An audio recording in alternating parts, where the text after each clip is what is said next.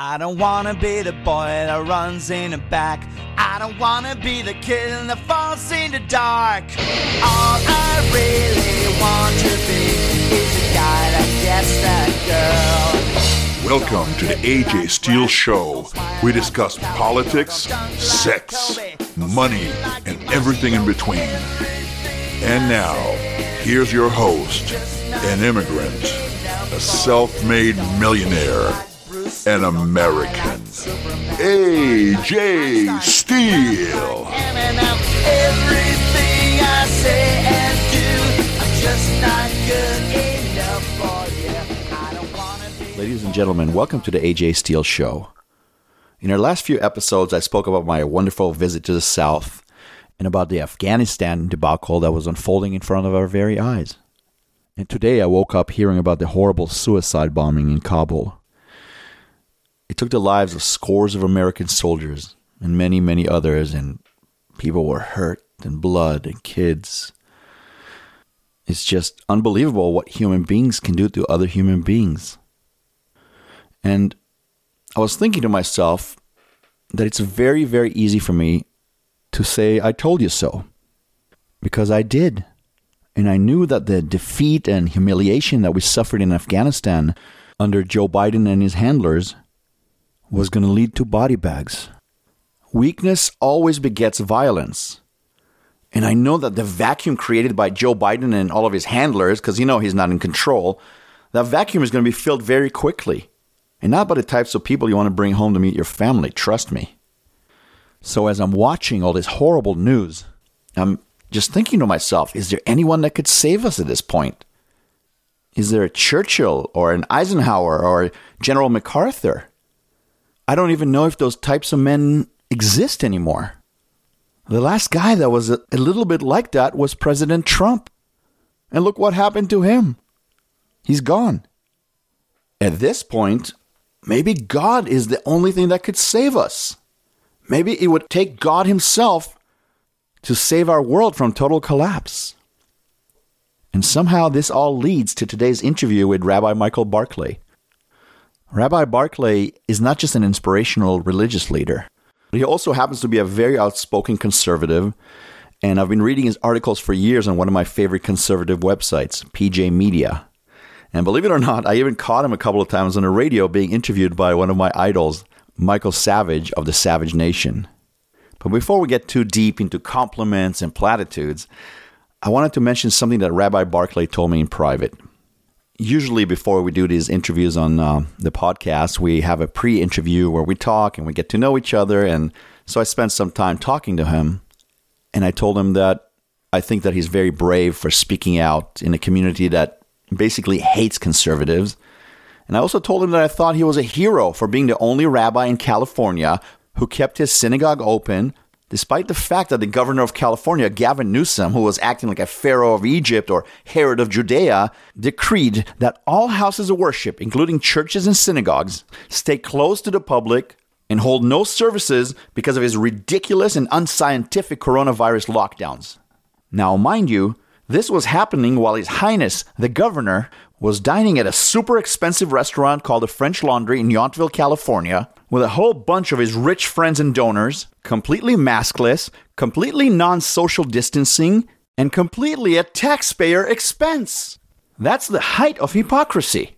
And that's the liberals, and that's Gavin Newsom and Nancy Pelosi's California. But let's get back to Rabbi Barclay. As we continued our conversation, I told him that I consider him to be very brave and a hero for standing up to the governor. So the rabbi answers me that he wasn't a brave man or a hero. He was just doing his job. He was just doing what he thought was right. So I started thinking to myself, what is a hero? And I thought that men and women who put their lives on the line for their nation are heroes. And what about folks who jump into burning buildings to save lives? And then I started thinking about Pat Tillman. I wonder if anyone even remembers him anymore. He left a great NFL career right after 9 11 and joined the military and ended up dying in Afghanistan for America.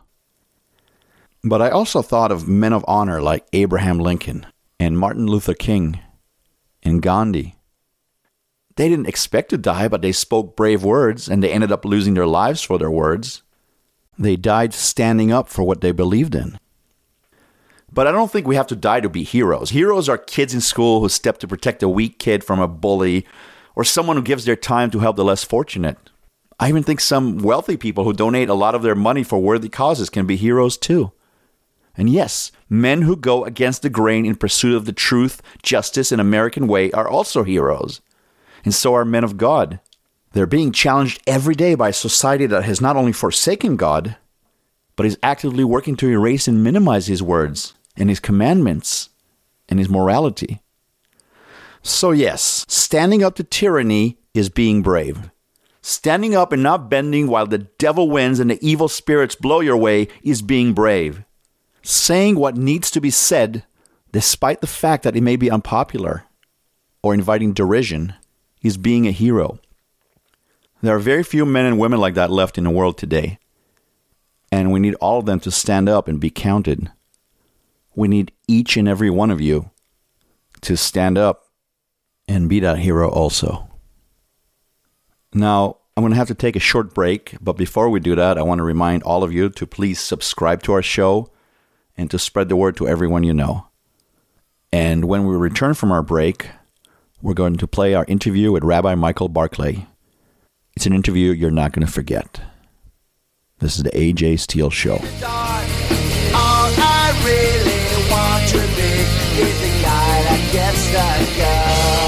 AJ Steel Show. Think of your loudmouth best friend, hated by all the wives, because he tells it just like it is. Finally see your love belongs to me. Rabbi Michael Barclay, welcome to the AJ Steel Show. Thank you. It's, it's great to be here, AJ. I really appreciate it. So, I've been following your opinion pieces on PJ Media, which is a very popular conservative website, for a long time now. And I'm really glad to have you on with us. And it seems to me that for a man of God, you found a triple mission. One is to tend to your flock of Jewish people in Southern California. The second is to help return America to its Judeo Christian roots. And the third is becoming a conservative thought leader. I'm really curious to know what led you down to these three paths. I actually view them all as one path, which is serving God. Uh, the more observant I think anyone is in their faith tradition, typically the more politically conservative they are, because we believe in individual rights and, and free will and individual responsibility and things like that. Um, to me, it's all one mission of of serving people and helping them deepen their own relationship with life, with God, with their own faith tradition. In my case, that's Judaism, and I take care of our congregation that way, and as well as a lot of people around the country follow us online.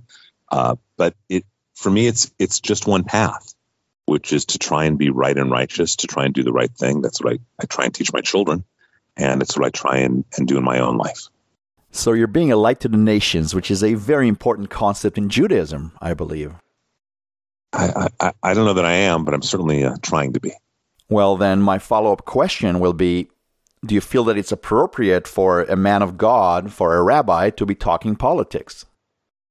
Well, I, I, there are, are two rules that we have in our community that I placed on, on, on our temple, um, which is number one from the pulpit, we will never badmouth Israel. That's first of all, because the moment that a rabbi badmouths Israel from the pulpit, um, then the anti Semite can say, see, see, see, the rabbi even thinks Israel's wrong. And the other rule is I don't talk politics from the pulpit. I do plenty of writing, I do plenty of speaking, but my political side I keep off of the pulpit. I believe my job there in the congregation is to help people deepen their own relationship with God through a Jewish pathway, not to say vote this way or that way. Uh, I have faith that as people become more aware, more awake, that they choose to be in a certain direction politically, and that is certainly not where the left is in today's world. So there's two of you. It seems like there's a dichotomy. There's a man of God and there's a political man. But it sounds like the political man depends on the scriptures. Absolutely.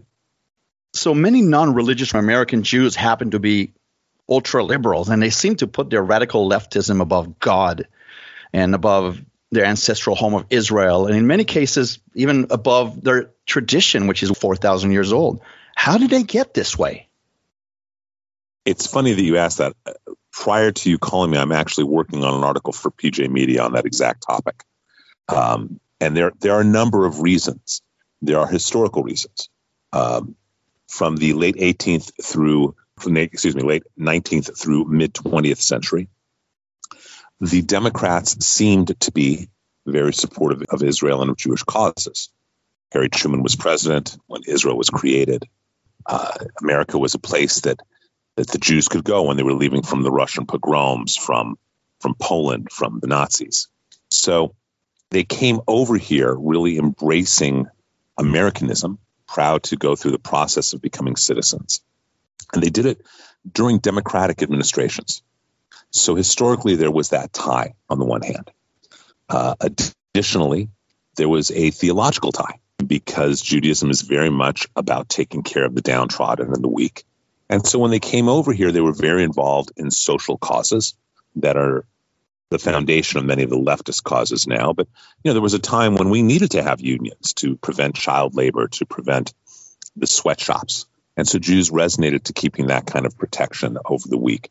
Similarly, they were some of the founders of the NAACP and very involved in the civil rights movement. So there was a historical reality, first of all, that uh, Jews were tied to the left on a certain on a certain level. There's that theology, that history, and then there's what's happened in the last 40 years, and it's very, very sad. A lot of Jews, Reformed Jews, have converted away from Judaism, and they haven't converted to another religion. They've converted to secular leftism. Mm. They want to assimilate, and so they end up becoming secular leftists and rejecting their own tradition in favor of that. And like many converts, they become fanatical about their new tradition, in this case, leftism and they show disdain for their old tradition, in this case, Judaism. So that assimilation and, and that that process of becoming secular leftists has taken them out of Judaism, and I think that's one of the one of the very very big reasons. Um, and then there's also the reason that is often given to me when I speak to people who are Jewish, who say, "Look, I I, I really agree with you. Donald Trump was great for Israel, but he supports those anti Semites. They're part of his organization. Now, that's not true, but that's what they've been led to believe by the media. And so they'll put up with the craziness of BLM, which is anti Israel and anti Semitic um, by definition and in their, in their manifesto.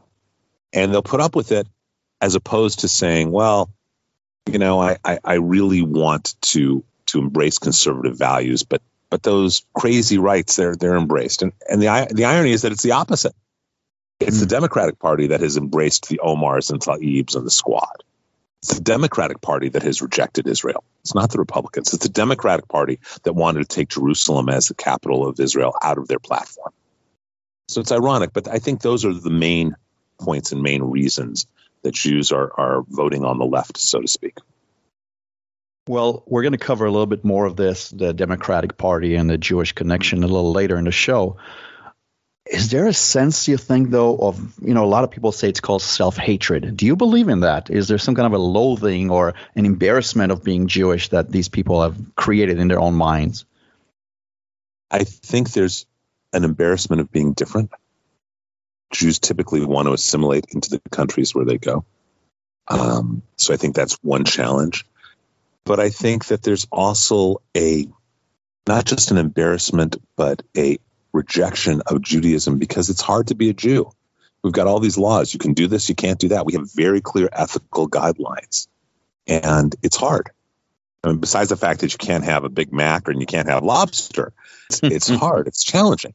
And it's a lot easier to say, nope, I'm going to reject all of Judaism and throw it all out and it's horrible and it's and it's antiquated and it's it has no meaning in the 21st century when in fact Jewish values have more meaning now than they may ever have had in history. Well, that's very interesting, and I don't. I'm not trying to indict the whole Jewish movement and even the leftist Jewish movement. We all know about Catholics like Joe Biden and Nancy Pelosi who fully believe in abortion. Now, the great thing about Judaism is, is that we're not monolithic. Mm-hmm. Okay. Uh, two Jews equals three opinions, four rabbis, and five synagogues. We don't have a pope. So we're based on Elu Elu. These words and these words are both words of Torah.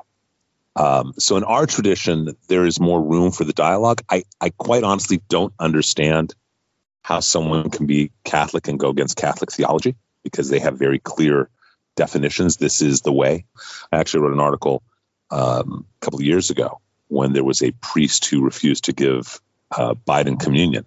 And I wrote an article complimenting him for sticking by his beliefs.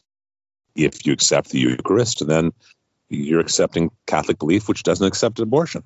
seems kind of cut and dry to me, but for our purposes in Judaism, we, we accept all the different dialogues and we, we want to have those dialogues. We want to have the discussions about what does the law really mean.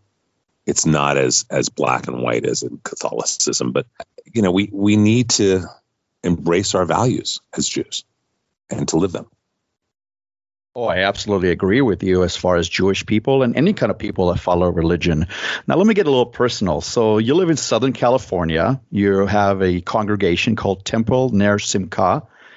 And uh, we all know that California is ground zero for liberalism. You're practically preaching in the lion's den. Do you ever get any backlash from fellow Jews or from other groups for being a conservative Jewish rabbi? Um, the most backlash I get actually is from Jews. It's not from other people. Sadly, there's a lot of backlash. Um, as a friend put it once, the only orthodoxy that is demanded by rabbis is the orthodoxy of leftism by reform rabbis. If you go to an Orthodox synagogue, no one cares what your politics are. If you go to a reform or conservative synagogue, often people are very demanding that you're on the left. I get calls every year before high holidays and they want to talk to the rabbi. And so I speak with them, and it's the same conversation. And I get dozens of these calls every year. It's the same call. Rabbi, we're looking for a synagogue, and we want to know what are your politics and what are the politics of your synagogue. And I tell them what I just said to you.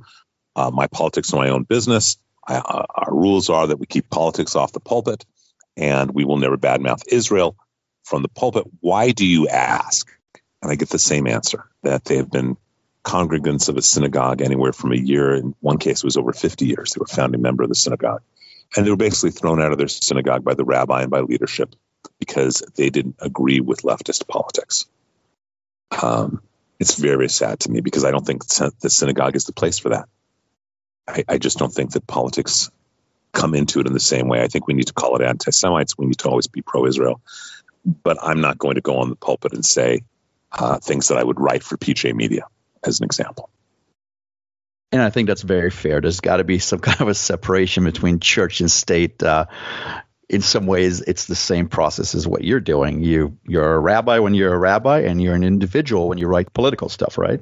Exactly. And, and I'm, I'm, writing it as a rabbi. I'm writing it as a man who is ensconced in Jewish teachings and Jewish values and, and, and Jewish practices. But I'm not writing it from the pulpit. What I write from the pulpit is our, our, our Torah commentaries and things like that. I do a lot of writing. If it's theological, we send it out to our congregation. If it's political, we do not. The AJ Steel Show will be right back. You're listening to the AJ Steel Show, where no topic is off limits, no discussion too harsh, no truth more true.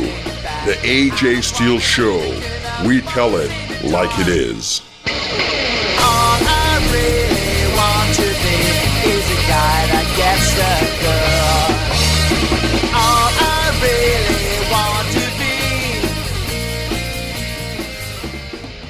We continue our interview with Rabbi Michael Barclay. It's very interesting what you're saying about all these streams of Judaism that are fighting with one another. I believe that in ancient Jerusalem, right before the temple was destroyed by the Romans, there were three Jewish sects that kept fighting each other instead of protecting Jerusalem from the Romans. So, in some ways, it's uh, the prophecy returns, doesn't it, or repeats itself, it's, I should say. It's even clearer than that. In the Talmud, one of our sacred texts, it says that the temple was destroyed because of baseless hatred between Jews. So I'll give you an example of something that happened last year. We had live high holiday services. Um, we did not close our doors for the Spanish Inquisition for the Spanish flu or for the Nazis, and I wasn't going to close them for Gavin Newsom. And so we had live services. They were outdoors. We took over a wedding venue. We did had a 5,000 square foot canopy. We did double services. There was distancing between all families. Thank God no one got sick. And we were very, very careful. And it was very costly and very challenging on a lot of levels. And not only did I receive personal hate mail, but there were some people who posted on Facebook to their thousands of followers um, that my board and I should be arrested and we should die. And that's a quote. Now, one of these came from the wife of a rabbi, uh, also here in Los Angeles. And I called up that rabbi and I said, What are you doing? Because we are killing people. I said, No, no, we're not. And your community is your choice, but our community, we have our own choice. And you know that it says in the Talmud, baseless hatred among Jews is what destroyed the temple. And his response to me was, and this is a quote, that's only for Orthodox Jews, it doesn't mean anything. I said, okay, which is not true, obviously. And I said, okay, but it also says in Torah that you should rebuke your neighbor when they're acting in, in such an ill fashion. And it's not okay what your wife has done. To which he uh, screamed a string of, of expletives and hung up on me. And that's from a very prominent Reform rabbi on the west side of Los Angeles. Horrible. This is absolutely unbelievable to me. It's wrong on so many levels. Wow. Now, Rabbi, I'd like to shift gears a little bit and ask you a question about Christians in America. In the last 60 years, there's been a huge trend of evangelical Christians and Catholics here in America, the USA, and in the rest of the world who proudly support Israel. Uh, what are your thoughts? What are you, right? AJ, you're exactly right. They do. So, what are your thoughts on these pious Christians? How and how can Jews and Christians work together despite the theological difference that they have? Well, I'm, I'm actually going to give you two different examples: a positive one and a negative one, um, and I'll call them out by name because right? I, I don't I'm pretty transparent about everything. Um, so, which would you rather first? The negative example of how to make it not work, or the positive example of how to make it work? I want to hear some good news first. Okay, so good news. I'm going to give you an example of a man named Pastor Rob McCoy. Rob is a pastor out here in Thousand Oaks, politically conservative evangelical preacher. Um, his church is called Godspeak.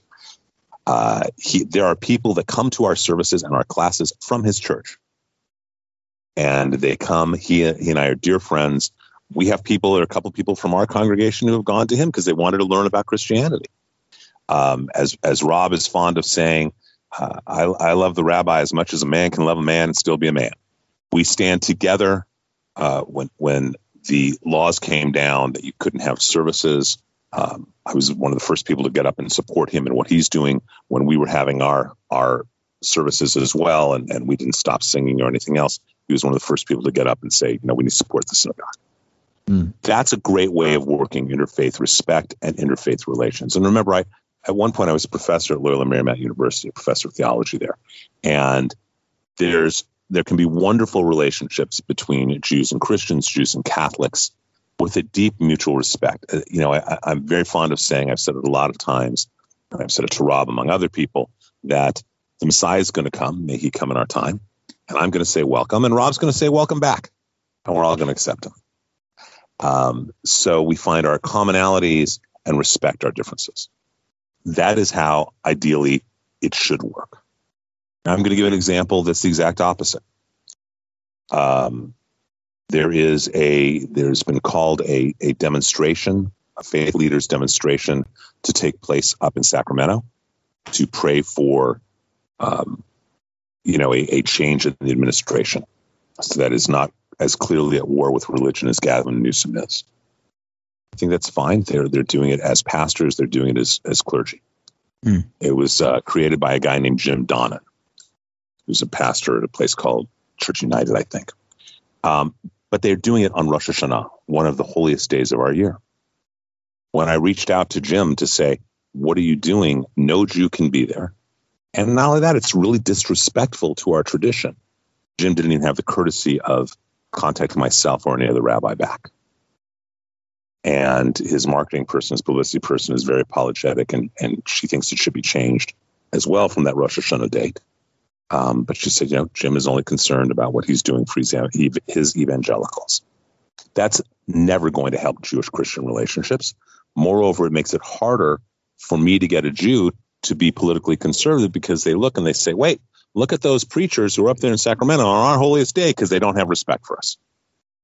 That's not the way to encourage interfaith relationships and to encourage theological and political alliances, which we desperately need in these times. You know, Rabbi, I agree with you, but I also want to point out that there's good and bad on each side. And there's so many also Jewish organizations that I've heard of, for example, the ADL, that really turn off people who actually care for Israel and for other Jewish people. So I guess that kind of ugliness uh, runs on both sides. Absolutely. Absolutely, it does. And I'll give you a better example, even than the ADL, which is run by Jonathan Greenblatt, who is involved in the Obama administration. Um, I'll give you an even sadder example.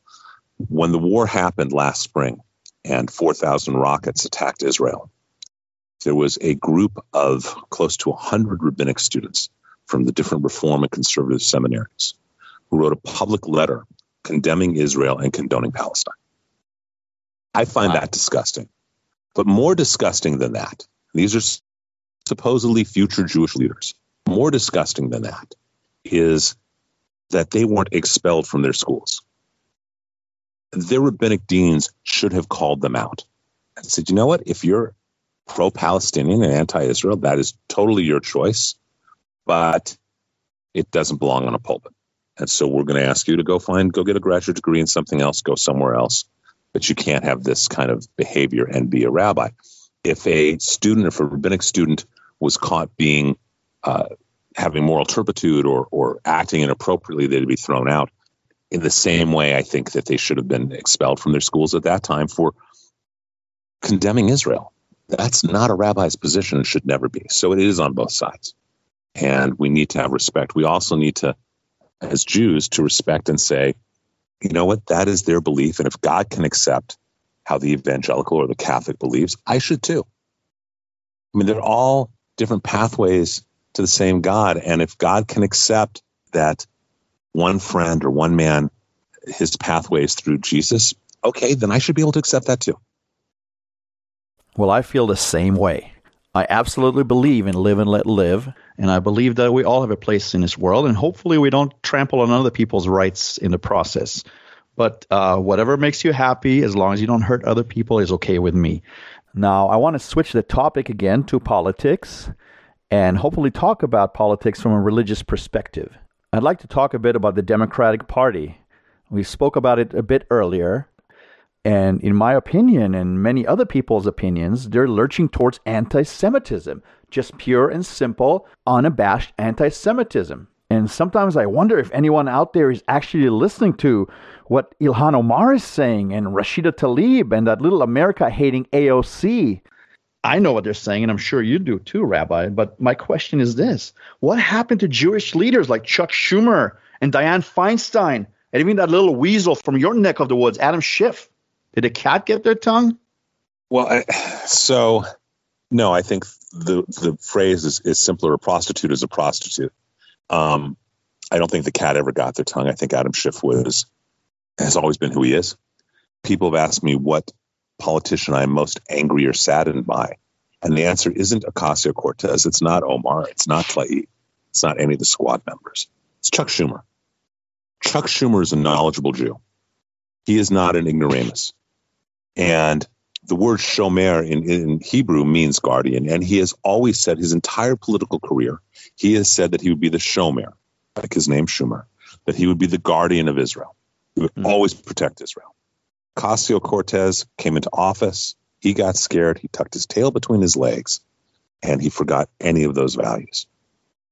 It's really sad to me. And, and more than anyone in Congress, he's the one I'm disappointed in more than anyone else because he is a knowledgeable Jew. He knows better. And he has sold down Jewish values and his own personal values in favor of, of political success. And that's profoundly sad to me. Well, I think we can agree that politicians are and will always be politicians, and they will sell their own mother for votes. It's just how it's always been. But it is painful and it is sad.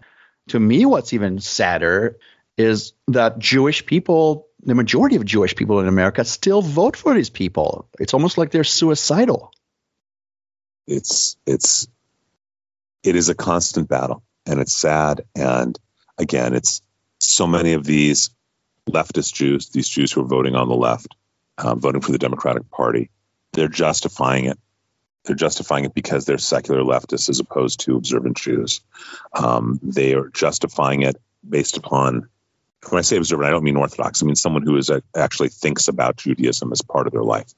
Um, they're justifying it based on the idea that that well, the right has these crazies involved.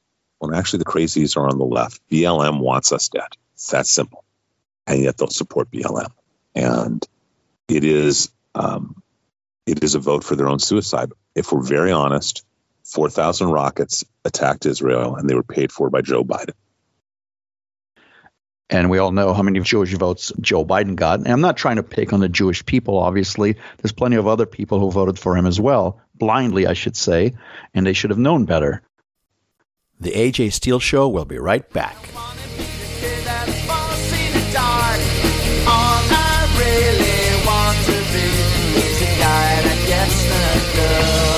AJ Steel.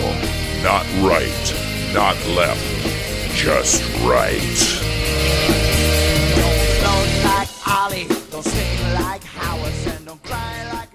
We now continue our interview with Rabbi Michael Barclay. I recently read a couple of great articles that you wrote for PJ Media.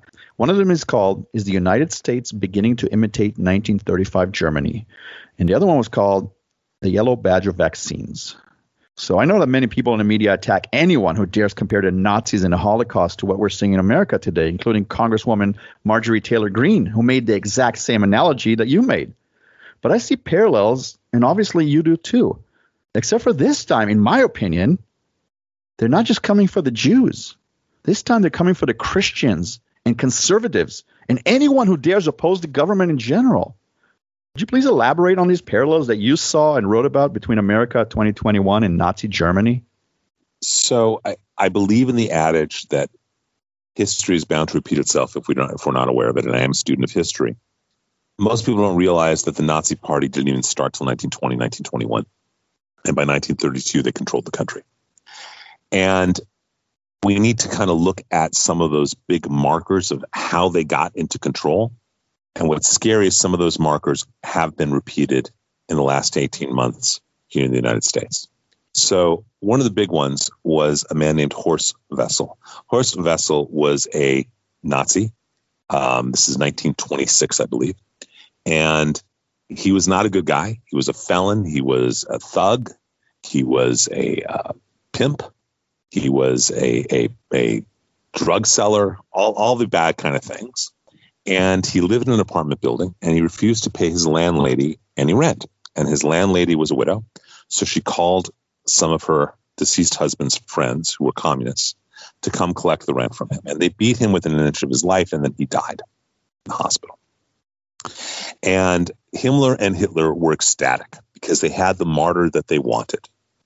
And so they had all sorts of, quote, peaceful demonstrations um, that were Nazi demonstrations that were not at all peaceful, but were violent because they were saying, you know, look, this martyr and we can't let this happen to Nazis, etc.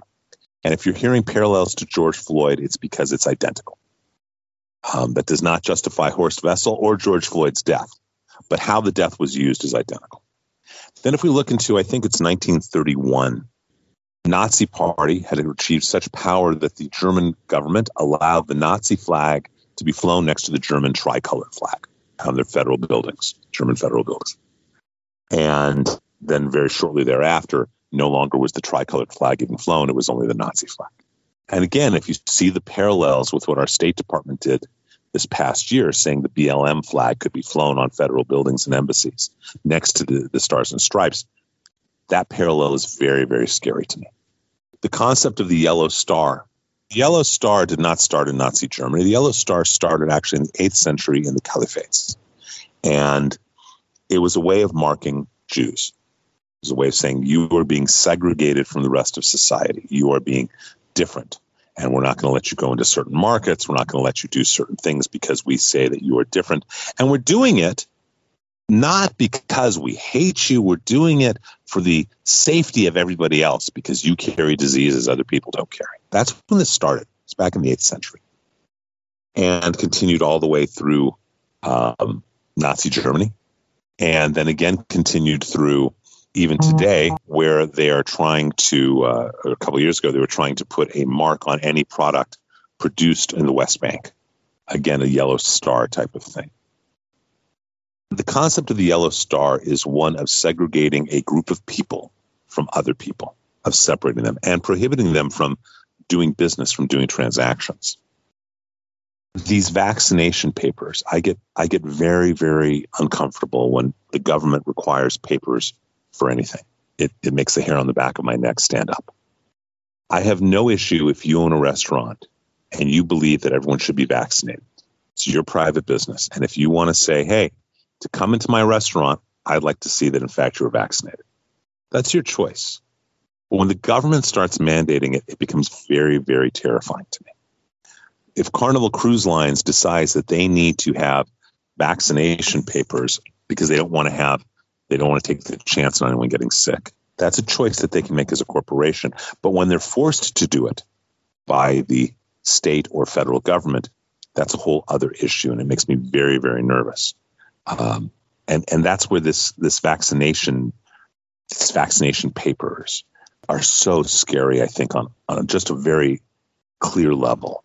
Uh, I think the answer is what whether it's truth or fiction, it's what the Danish king Christian X did, uh, who when he was told that all Jews had to have yellow stars on to separate them, he went out and he wore a yellow star, as did all of his ministers, and as a result, all of Denmark wore yellow stars, so you couldn't tell who the Jew was because everyone wore the yellow Jew. I'm personally vaccinated. I made that choice for me, and my wife made the same choice for her. But I'm not willing to go anywhere where they're requiring papers because it is it's not okay. Uh, it's just not okay. Uh, interestingly, I, I, I, was privileged to to um, learn some interesting Christian theology about this as well. Uh, apparently, in the Book of Revelations, they have a whole prophecy about the time will come when the people will be marked and if they don't have that mark they can't do buy or sell goods or do transactions. Um, and it's getting kind of close to that kind of stuff. It, and that's what it was in nazi germany. It was in the caliphates it was in different times in the middle ages. I get very nervous when papers are required by the government it doesn't ever lead to anything good I agree with you 100%. And I see a lot more parallels that you haven't mentioned and you wrote about in the past. What about the burning of books, the silencing of opposition, the silencing of different ideas? We're seeing all of that. And I think it's very interesting. People have always said that the Jews are the canaries in the coal mine. But in some ways, we're all Jews now. We're all Jews, all of the conservatives, all of the Christians, all people who dare think for themselves. They're the Jews now, or at least they're being treated like the Jews were in Nazi Germany. Someone made a comment to me a few years back. They said to admit being politically conservative as a rabbi in the 21st century is the same as publicly admitting that you're gay in 1965.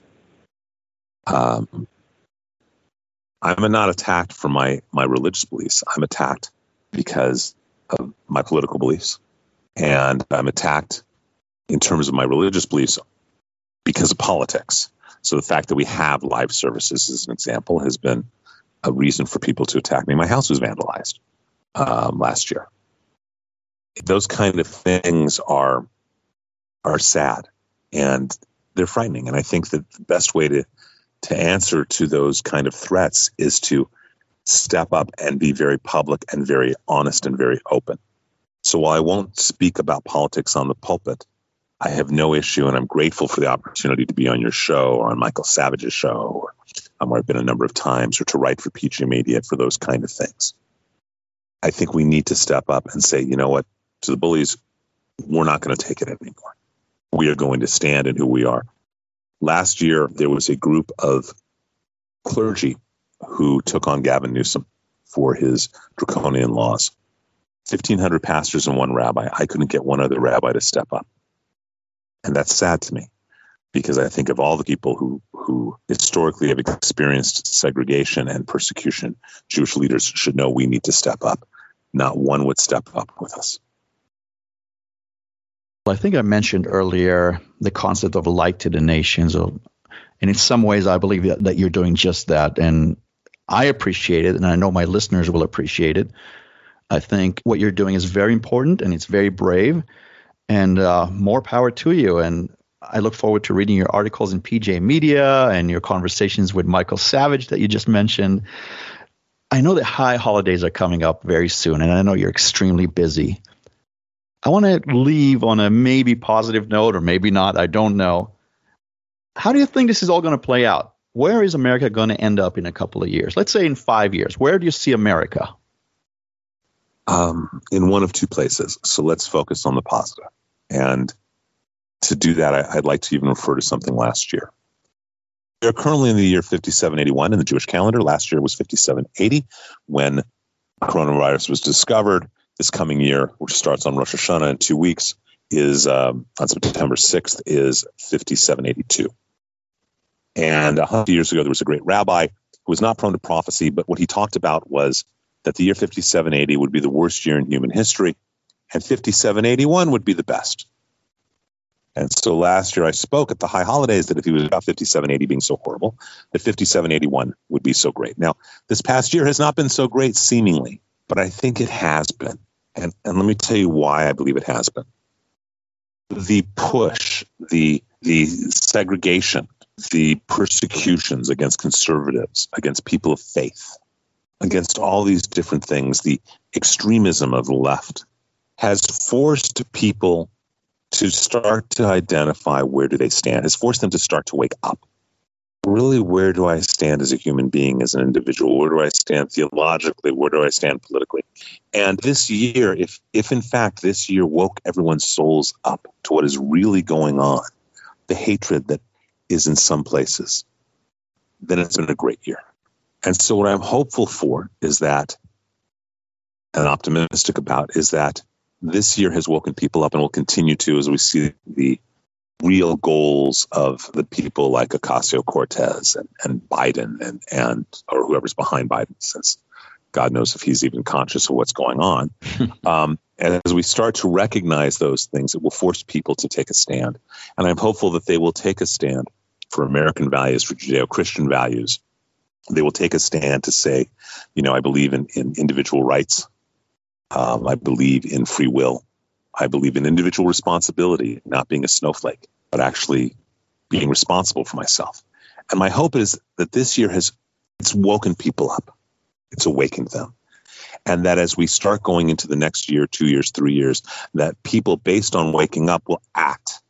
You know, first you got to become aware, then you got to become awake, then you need to act. Only then can you act. And so I'm I'm hopeful that they will support causes that are actually um, right and righteous, that make sense, support individuals and candidates that make sense, that are supportive of, of free will and individual responsibility, that they'll support people like Larry Elder as opposed to Gavin Newsom in two weeks, that they'll, they'll do those kind of things.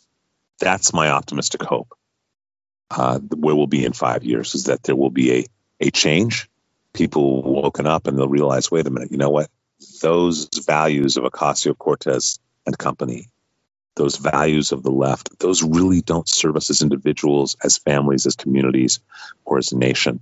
And as a result, they will choose to say, you know what, we want to be active, we want to support, and we want to be proactive in supporting causes that are more right righteous. And as a result, they will both find God in every moment, start to, and they will vote uh, with their money and with their actual votes in that same way. That's my optimistic hope. And that's what I'd rather focus on than the opposite, God forbid. Well, how do they say from your lips to God's ears, I hope? Now, Rabbi, how can people get in touch with you? How can they read uh, what you write? Uh, where's your congregation? Can you tell our listeners a little bit about that?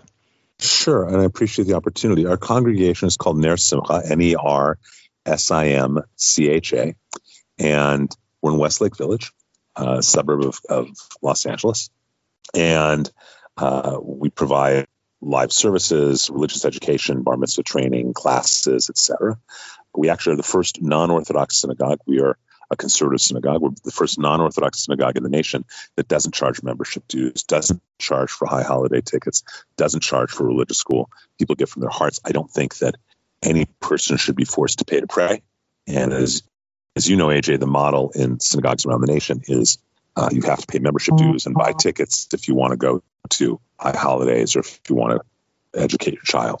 I just don't think a young family should have to determine do we do we make our car payment or do we give our kids a, a religious education? I don't think it's right.